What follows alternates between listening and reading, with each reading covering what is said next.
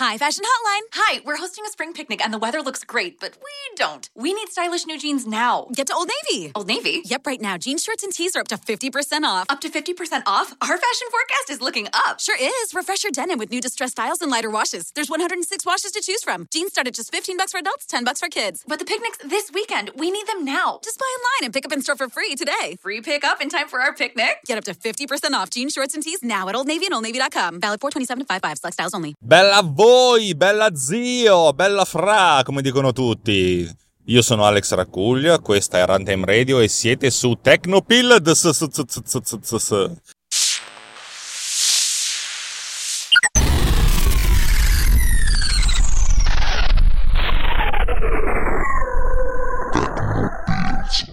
E la sbaglio sempre perché non è che siete su uh, Tecnopills e questa è Runtime Radio, ma è questa Tecnopills e siete su Runtime Radio, ma va bene lo stesso.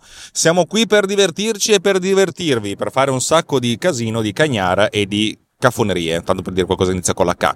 Allora, mm, torniamo a parlare di cose serie. Eh, L'undo. Oggi parliamo dell'undo. Come funziona l'undo? Avete presente mm, CTRL Z o Mela Z e tornate allo stato precedente. Sembra una cazzata detta così, ma sotto questo cofano ci si racchiude una vagonata di roba che non è, non è indifferente. Allora, cosa significa tornare allo stato precedente? Essenzialmente dobbiamo avere uno stato. Significa tutti i parametri di quello che noi stiamo modificando, del nostro documento, della nostra timeline, delle nostre cose, devono essere memorizzati in qualche modo. Tendenzialmente sono memorizzati in uno o più strutture dati, di solito una sola, e quello che dobbiamo fare prima di compiere un'azione, va a modificare questa, questa struttura, è salvare questa struttura dati. Molto semplicemente, in modo tale che se noi facciamo mela Z, CTRL Z, eh, possiamo ritornare alla, alla, versione precedente. Questo è dal punto di vista semantico una, una benemerita minchiata. Però dal punto di vista pratico, secondo me a volte ha delle, delle implicazioni non, non troppo semplici. Allora, la prima cosa che c'è da dire è che la maggior parte delle nostre applicazioni rispecchia o rispetta quello che viene chiamato MVC, Model View Controller.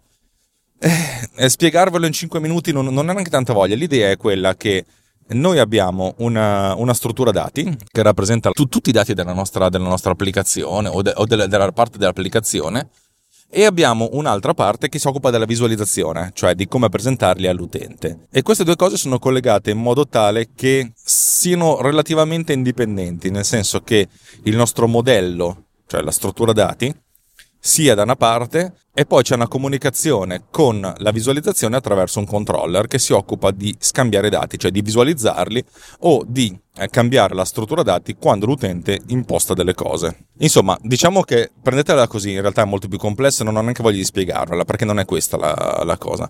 Dato che abbiamo una visualizzazione, in alcuni casi la visualizzazione può essere molto forte, abbiamo anche molti parametri della nostra struttura dati o di una struttura dati che viaggia in parallelo, che comunica con il modello principale.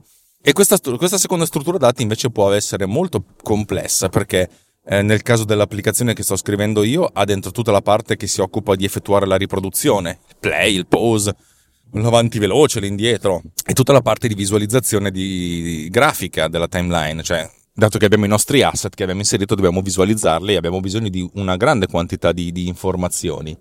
E queste cose non sono parte, strettamente parte della nostra struttura dati. La nostra struttura dati è relativamente leggera. Però per la visualizzazione e per la presentazione abbiamo bisogno di una vagonata di dati. Dove una vagonata significa anche milioni di volte più, più grandi, nel senso come spazio occupato. E questo comincia a diventare un problema, perché se il nostro sistema occupa, che ne so, 100 megabyte in memoria, lo stato del, del sistema, se noi facciamo l'undo per ogni piccola modifica che facciamo al nostro sistema, noi dobbiamo salvarci 100 megabyte, che diventa complicato.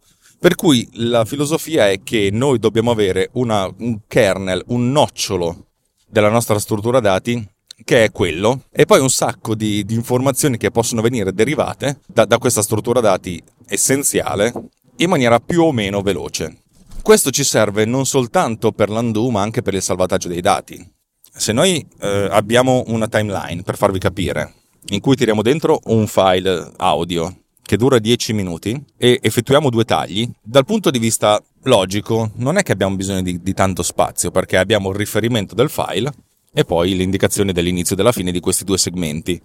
Per cui una, una, timeline che potrebbe occupare qualche K, qualche kilobyte. Se per ogni file che tiriamo dentro la nostra timeline inizia ad occupare decine e decine di gigabyte, le cose diventano complicate. Anche perché immaginate di caricare un file da un giga, magari lungo un'ora, e di questo ne prendiamo solo un minuto. Cioè, comunque dovremmo salvarci tutto perché dobbiamo tenerci traccia di tutto. Diventa un po' complicato. La filosofia è quella di avere una struttura dati uh, snella con riferimenti, con delle, delle reference, con dei puntatori ad altri dati che però non sono modificati direttamente dalla nostra applicazione. In un documento Photoshop è così. Caricate un'immagine, una TIFF da 20 megabyte o da 200 e il file di Photoshop diventa di 200 megabyte perché è stata inglobata. Per quanto concerne la nostra applicazione, quella che sto scrivendo io, non volevo fare questo anche perché i file audio sono molto più grossi, molto più lunghi. Uno potrebbe avere dei file che occupano 3, 4, 5 gigabyte. E se consideriamo il fatto che eh, voglio riutilizzare gli asset che sono comuni a tutti gli episodi del podcast, non ha senso che ogni volta salvi tutto in un file replicando tutte queste cose va bene la ridondanza per sicurezza, ma in questo caso arriveremo a una ridondanza completamente assurda e che occuperebbe un sacco di spazio.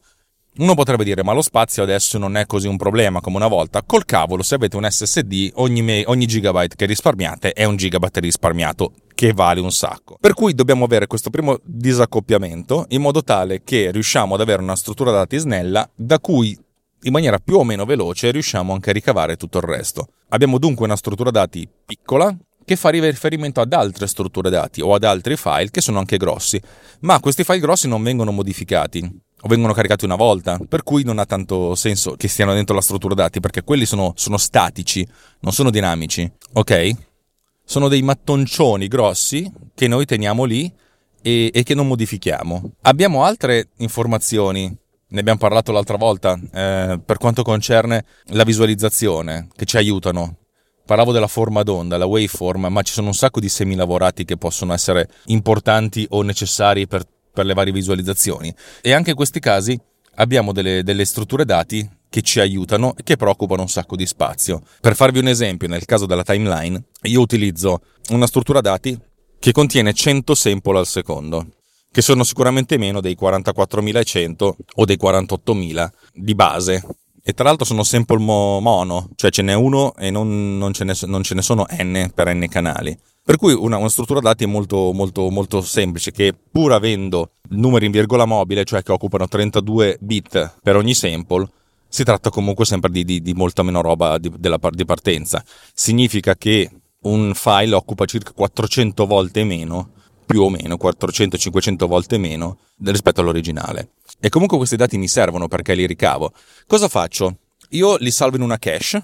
C'è proprio una cartella cache nel sistema operativo che serve proprio per questo. Sono dati che uno si può sempre ricavare. Se però uno ce li ha già pronti, meglio è. Avete presente la cache del browser? il browser non va a ricercare ogni volta tutte le cose che state scaricando da internet. Eh, se, se, un dato già ce l'ha, se un'immagine già ce l'ha, se un, un, un filmato già ce l'ha, se lo tiene in saccoccia e lo scarica soltanto se c'è stato un cambiamento nel dato, se c'è stato un cambiamento nel file. Questo migliora abbastanza la, la velocità di, di, comunicazione. Stesso dicasi per, per, per, per, i programmi, un sacco di programmi hanno una loro cache che gli serve per tenerli della roba, evitando di ricalcolarla o di riscaricarla o riprodurla essendo una cache, non va presa come una cosa assoluta o che va data per, per sicura. Cioè uno, un utente può sempre decidere di svuotare la cache. Eh, per cui devono essere sempre dei dati che hanno una facile ricostruibilità o che non sono vitali. Nel caso della, della waveform, io in, da un file di, di un giga mi tiro fuori un file da 20-25 megabyte,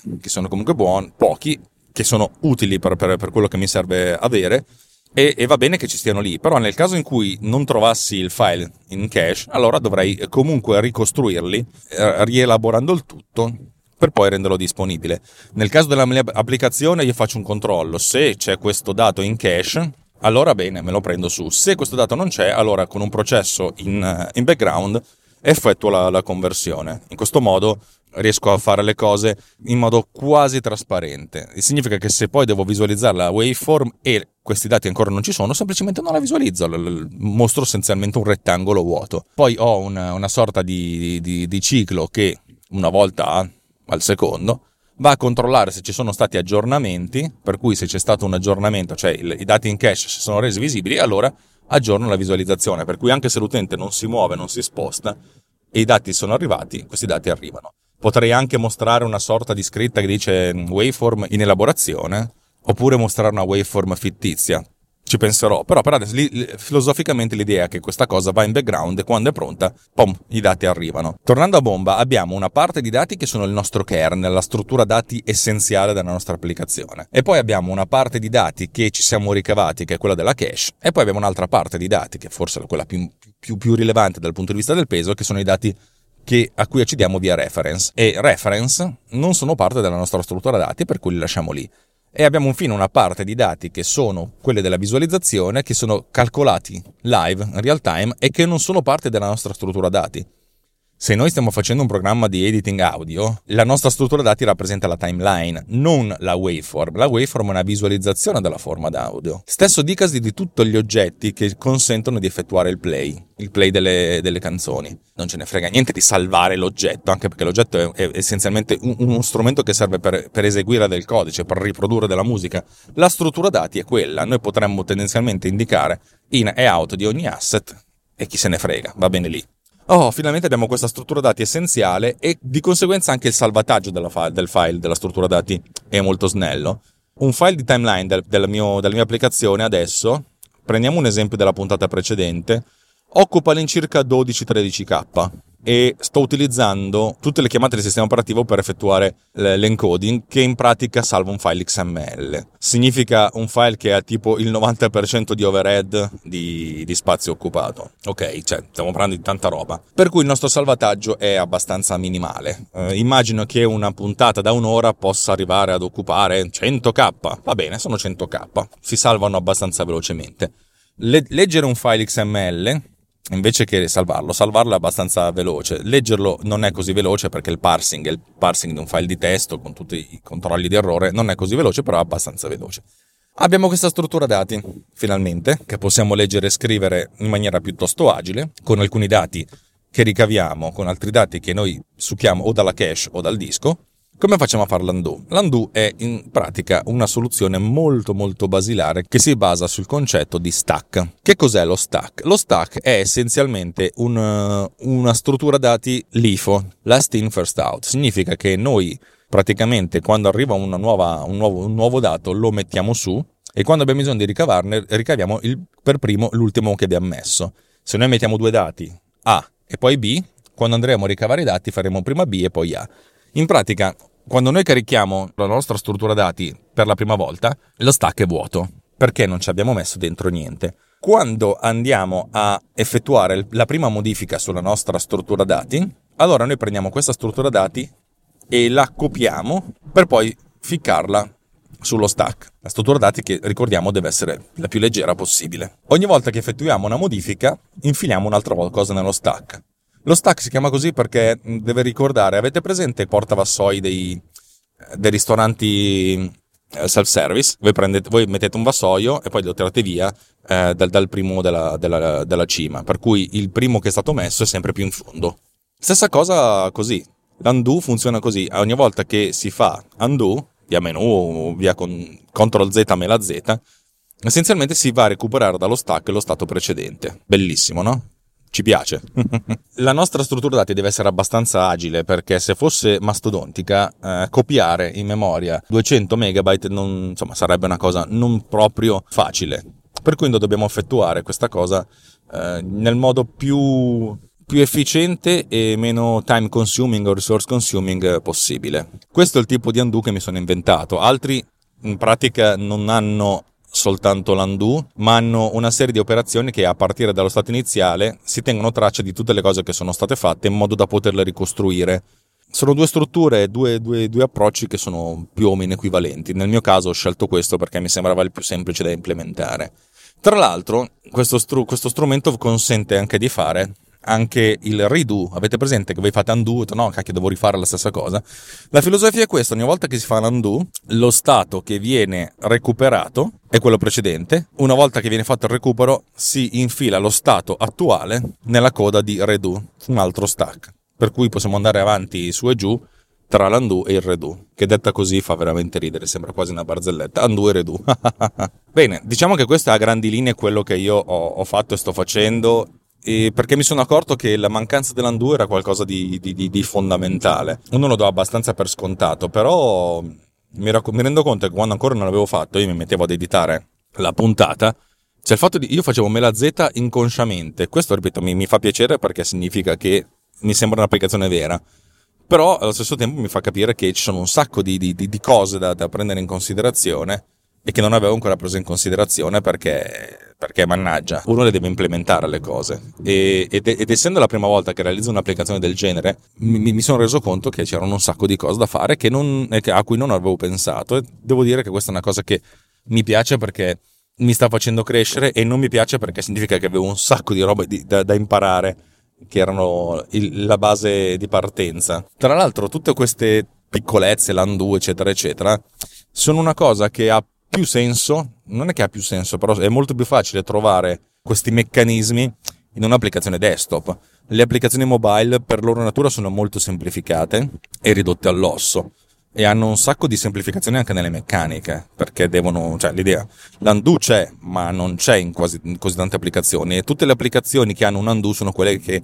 dal mio punto di vista hanno una categoria di prezzo molto elevato, a parte quelle gratuite messe a disposizione dal sistema operativo o dal, o dal creatore del sistema operativo per, per, vendere il sistema operativo, cioè l'undo l'ho visto in applicazione da 10 dollari che nel, nel mondo mobile corrispondono a 100 euro.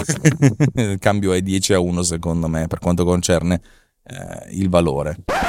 Bene, direi che ci siamo, questa puntata è terminata, ovviamente è una puntata un po' tecnica, ma magari vi è, vi è interessato. Se non vi è interessato, chi se ne frega.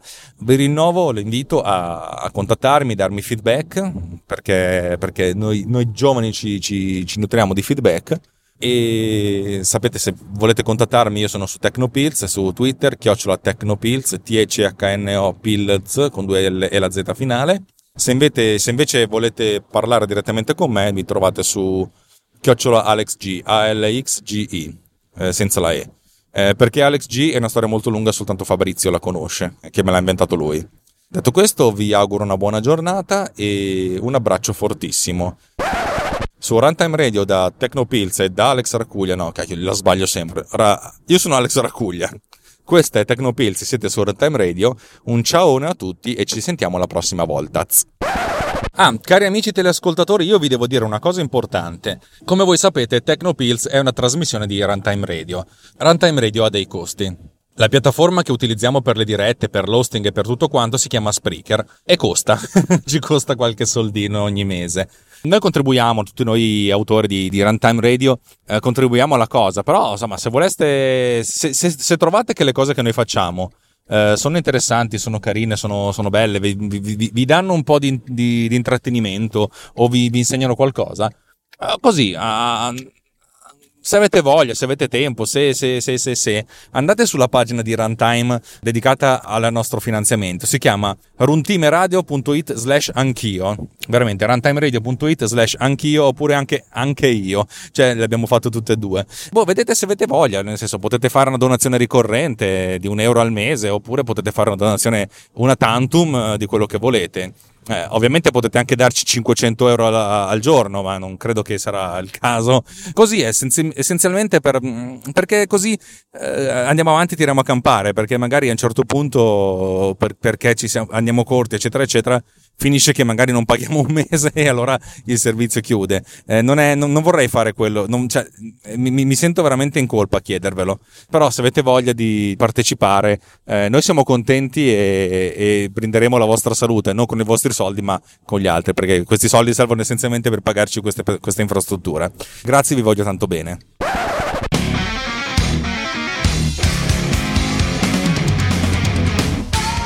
MDB Summer Radio, la trasmissione musicale più inusuale del mondo, creata e condotta da Alex Raccuglia, con lo scopo di promuovere la bella musica, brani non troppo mainstream legati da un filo conduttore, un tema per ogni episodio, una storia per ogni puntata. MDB Summer Radio, solo su Runtime Radio, la web radio non solo geek, la web radio di tutti. Ci avete mai pensato? Lo sapevate? Ci avete mai pensato? E a cosa? Pillole di Bit è un podcast tecnologico per tutti, puntate brevi e facili da capire per chi non sa nulla di come funziona la tecnologia, ne vuole sapere di più, ma ha poco tempo. 10-20 minuti ogni due settimane.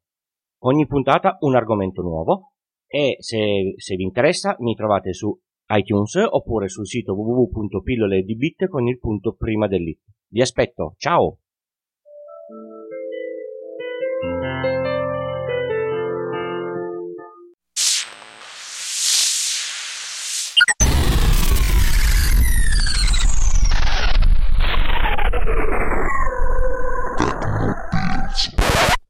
This podcast has been produced with Pod Cleaner.